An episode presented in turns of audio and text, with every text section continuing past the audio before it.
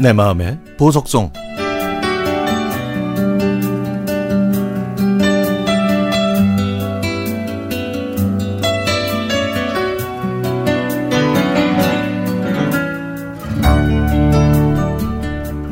우리는 살면서 많은 것을 추억으로 묻고 삽니다.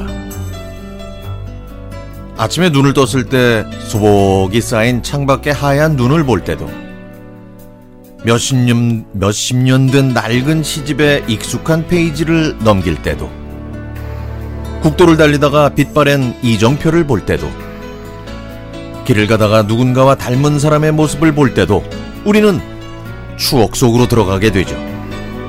그 추억 속에는 아련하고 따뜻하게 그리고 가끔은 아프게 다가오는 이야기들이 있습니다.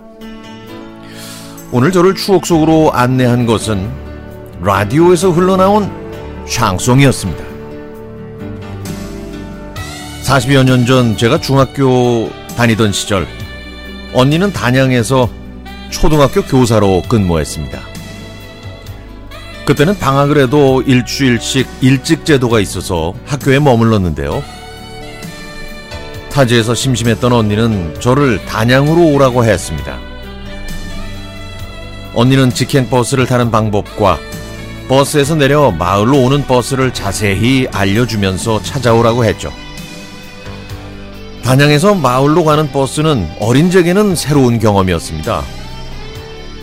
왼쪽 창밖으로 강물이 흐르고 좁은 비포장길을 덜컹덜컹거리며 가는 버스. 그 밑으로는 낭떠러지 같은 절벽. 버스는 금방이라도 굴러 떨어질 것 같은 느낌이 들어 저는 숨도 제대로 못 쉬고 앞좌석을 꽉 붙잡고 갔습니다. 버스 안에는 대여섯 명의 마을 사람들이 타고 있었는데 그분들은 뭐 아무렇지도 않은 듯 태평해 보였죠.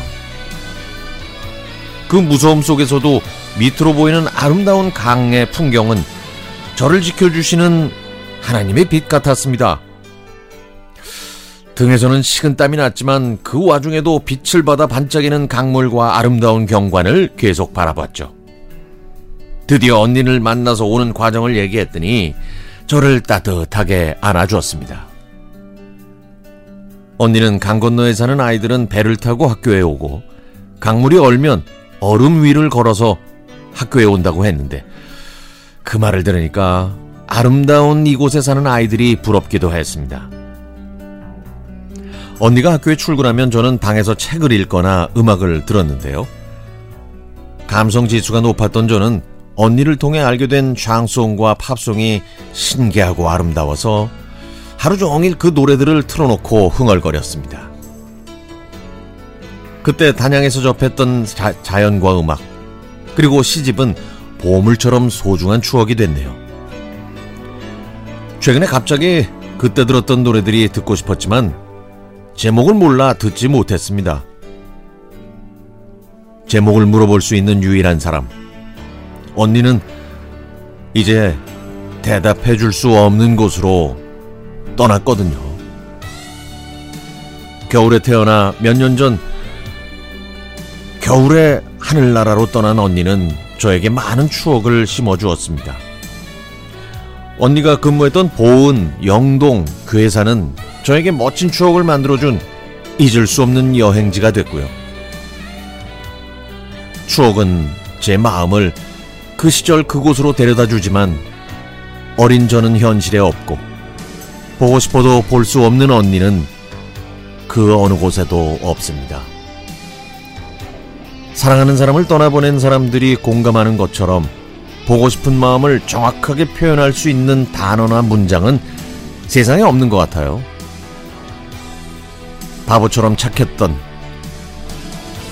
가족들에게 아픔이 전달될까봐 힘든 현실을 표현하지 않고 속으로만 감당했던 언니. 추억은 아픔을 지우는 지우개 역할도 해줍니다. 이젠 아픈 추억을 지우고 보석처럼 빛나는 언니와의 추억들만 기억하며 살아야겠습니다. 너무 일찍 하늘나라로 가버린 언니를 그리워하면서 오늘은 이 샹송을 듣고 싶네요.